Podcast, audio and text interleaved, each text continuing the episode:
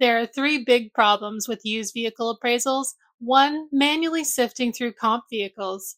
Two, old book values and ghost comps. Three, no recon visibility.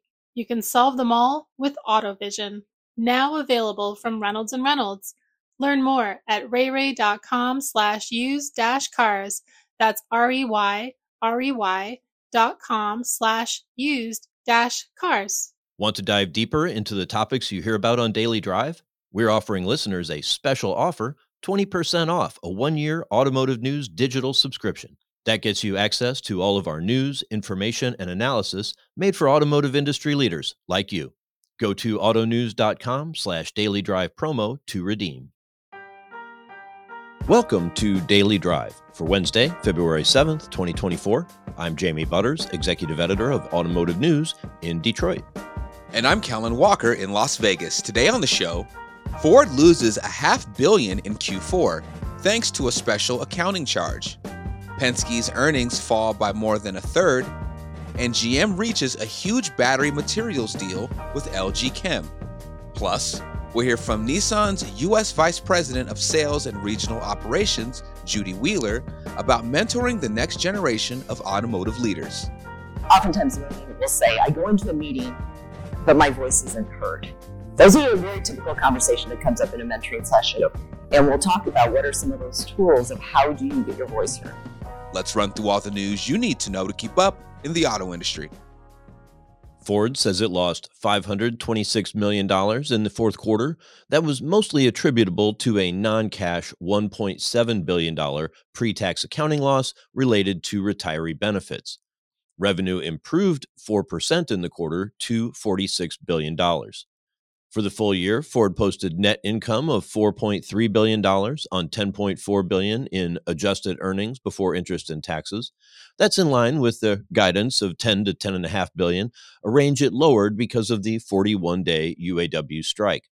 As a result, about 58,000 UAW members will get profit sharing checks, averaging $10,400 next month. That includes temporary workers for the first time. Ford CEO Jim Farley said during the earnings call that the company was more focused on results in 2023. Our underlying business is getting better. Despite the UAW strike, our auto profits were up year over year. And we're getting much more disciplined on capital, not just where we allocate, but more importantly, how much we spend and when. The full year EBIT figure includes a $14.7 billion profit from its internal combustion and commercial businesses, Ford's electric vehicle business lost $4.7 billion, slightly more than the $4.5 billion loss it had expected. Ford's net income compares with a $2 billion loss in 2022. Meanwhile, the automaker plans some big cost cuts as part of a drive to boost profitability and beat back inflation. That includes removing some much hyped features from its vehicles, including automated parallel parking. Penske Automotive's fourth quarter net income slid by a third. The auto retail giant says its earnings were affected by higher interest cost, a non cash goodwill impairment charge, and lower earnings from its Penske Transportation Solutions investment. Penske says it faced a $21 million increase in interest cost driven by higher interest rates and inventory levels. Interest expense for floor planning in the quarter rose 76% to almost $39 million. Fourth quarter results included an impairment charge of more than $40 million related to its used vehicle dealerships international unit. Net income for the quarter fell 36% to $192 million. Revenue improved 3.7% to about $7.3 billion. Foreign currency exchange helped quarterly revenue by 130 million. LG Chem has agreed to provide more than $18.5 billion of cathode materials to General Motors. The agreement will see LG provide more than 500,000 tons of cathode materials to the U.S. carmaker starting in 2026. The materials will be produced from LG's plant in Tennessee. According to a statement from LG, GM should be able to make around 5 million EVs using those materials. The cathode arrangement is part of a longer term supply commitment between the two global corporations. The Korean chemicals giant is pledging to provide GM with some 950,000 tons of cathodes through the end of the decade. And Tesla staff are bracing for possible job cuts. That's after managers were asked to say whether each of their employees' positions is critical. According to people who spoke with Bloomberg, U.S. managers had to make those assessments of their deputies' roles in recent days. Some of the people said Tesla sent out the question about each job after canceling some employees' biannual performance reviews. The ask is consistent with CEO Elon Musk's emphasis on cost cutting efforts amid a slowdown in Tesla sales growth. The EV maker is trying to do more with less, and in that spirit, Tesla's German plant produced 6,000 cars in a week for the first time. The automaker is waiting for approval to double the plant's capacity to a million cars annually. And those are today's headlines. Jamie, Ford lost half a billion dollars in the fourth quarter due to retiree benefits. Is it safe to say the company has a long road ahead in 2024? Well, it's it's a long road this year. It's a long road overall. You know, there's some progress. It went from losing two billion last year to making four billion this year. And like I always say, it's it's better to make money than to lose money. The problem is, you know, you're competing for capital with other automakers, and uh, the other automakers are farther along and they're doing better. GM made ten billion dollars net last year. Toyota made almost ten billion dollars net just in the fourth quarter. So Ford's got a lot to do on quality. They've got a lot to do on cutting the losses in their EV line while they continue to, you know, maximize what they can with the F-150 and their fleet customers. Gotcha. Coming up, Nissan's Judy Wheeler talks about her passion for mentoring and how she hopes to help more women land leadership positions. That's next on Daily Drive. Data is the backbone of your used vehicle department. You need it to find accurate comp sets and to best understand your market in order to make precise appraisal and pricing decisions, but it feels like you're always struggling to get the information you need. How much time do you spend sifting through comps because there are outliers that don't match the vehicle you're appraising? Do you frequently make manual adjustments to pricing recommendations? Reynolds' newest inventory management solution, AutoVision, can help. AJ McGowan, president and founder of AutoVision, explains how. If you look at the way that cars are traditionally priced, you know, you can get down to specifics in terms of, you know, what zip code is it in and, you know, what options does it have on it, you know, some of those sorts of things. Um, but the thing that's never really taken into account um, is, you know, that dealer's, you know, specific view of the market. Our goal with AutoVision was to use, you know, technology that's available now to do real-time processing, which allows dealers to really set the their view of the market into AutoVision and then we use our tools to analyze the data that's there and show them this is what this vehicle is worth to you. AutoVision can help you run your used vehicle department with precise comp sets, real time inventory data, and reconditioning insights. Visit rayray.com slash used dash cars to find out more. That's R E Y, R E Y dot com slash used dash cars. Welcome back to Daily Drive. I'm Jamie Butters with Kellen Walker. Judy Wheeler is Nissan's U.S. Vice President of Sales and Regional Operations, but she holds another title that she's proud of. Wheeler leads Nissan's Women's Business Synergy Team, which focuses on helping women make their voices heard and advance in their careers. The group started with only women, but it has expanded to include men, who she says now account for about 40% of participants. I spoke with Wheeler about the program at the Automotive News Retail Forum NADA in Las Vegas. Let's start with just how did your interest in mentoring get started? Well, there's not a lot of mentors really for women in the automotive industry, and it's not my first rodeo, you can all tell. So I've been in this business 39 years. And I always said when I got to that point where I could put out that hand and help someone else, mm-hmm. that I would do it. So in 2003, I'd been on a foreign service assignment with another manufacturer, and I came back to the United States, and I was running the Women's Business Synergy Organization okay. for what is now Stellantis. Hmm. and I decided it was time to do something. And we had about 1,500 members, so I started a mentoring program. In the first year I started it, I actually used an outside agency to kind of help me get it started. And then once we launched that first year and took a couple hundred women through the program, I went, this isn't that hard. I should be able to create something that's even bigger and better. And I have literally done it every year since 2003. So a few hundred people go through the program, and what's really fun about it is it's expanded throughout our entire company now at Nissan. And I've now started what's called mentoring circles, where I have someone that's like the mentor, someone works with them, and then there'll be 10 people in the group, and they meet, and then they meet one on one with their mentors as well. And uh, it was funny because PR was like, let me get this straight. So a couple hundred people, I'm like, no, there's now 2,000 people at least that I've probably assisted along the way. Wow. So uh, the mentoring circles is it then like five mentors and five mentees, and they share insights as a group? So I have 10 mentoring circles. So I have 10 directors or VPs leading each of the circles, and then there's 10 participants in each of the groups. Okay. So yeah, it's a large group. It's a large group. Uh, we have set criteria that we go through, like when we have actual presentations, and it's always, you know, they may have to do some homework ahead of time, prepare, think about themselves, what they're trying to gain.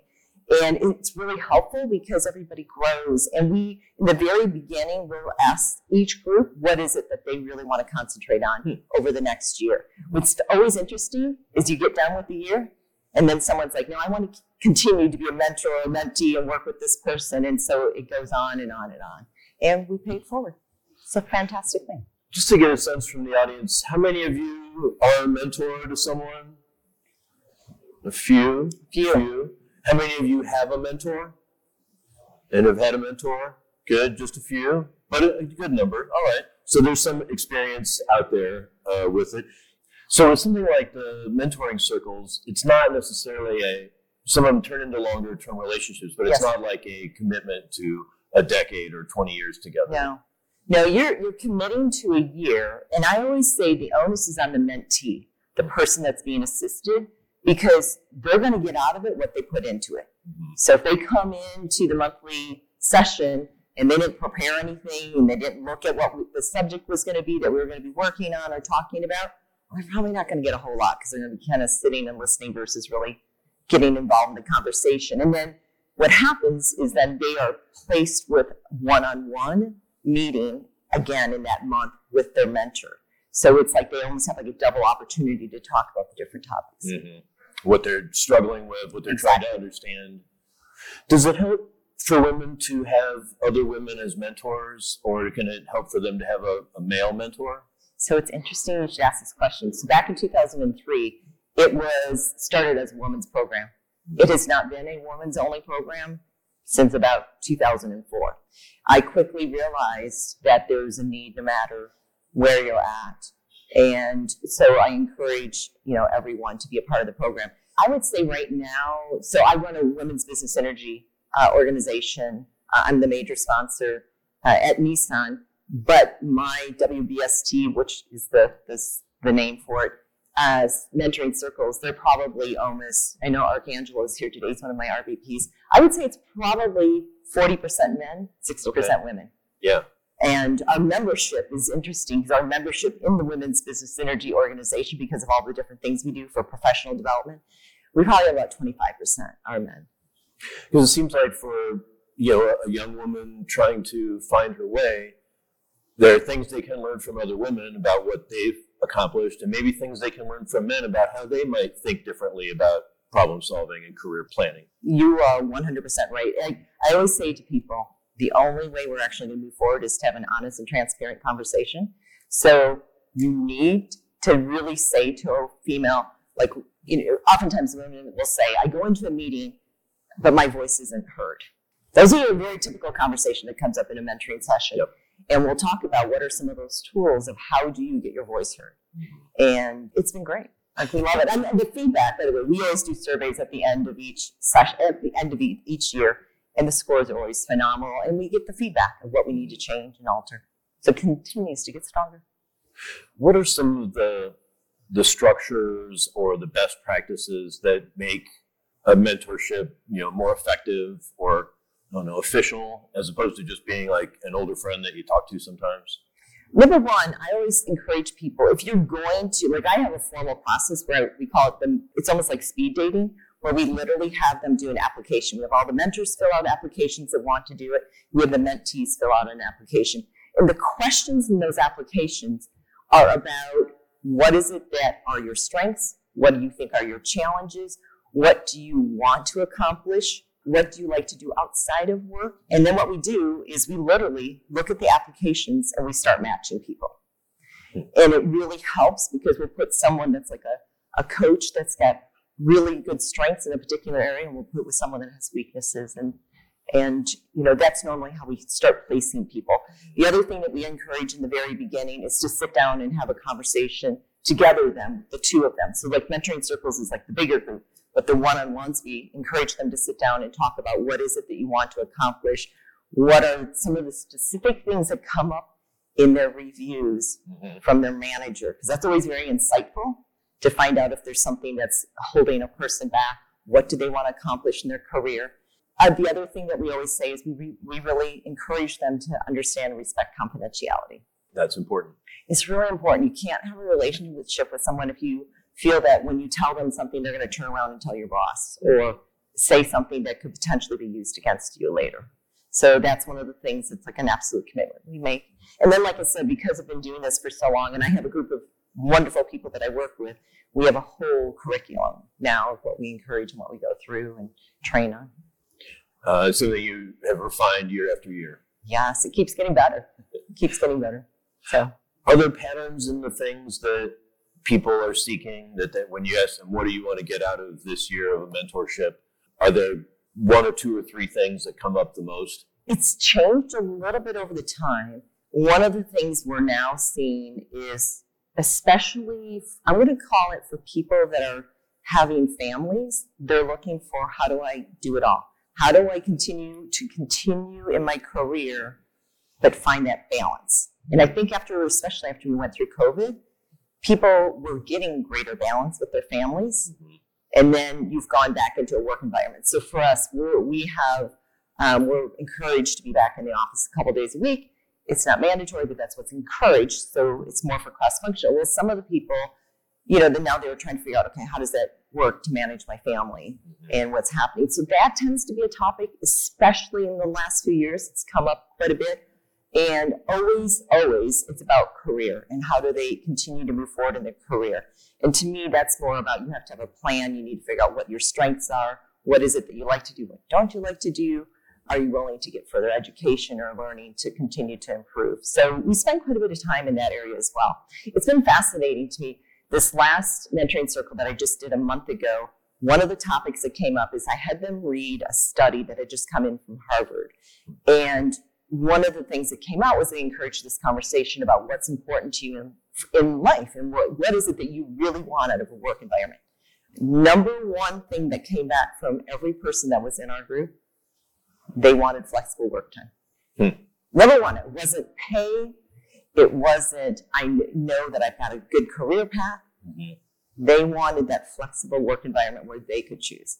So that was something that I was like, okay, that's a little bit of an aha for me because that means we need to be open and understanding of that as we continue. And I think most employees have realized that, but it's hard. I don't know how many dealers are in the in the room here, but I think that's really hard because the dealership environment is not necessarily always super conducive to that.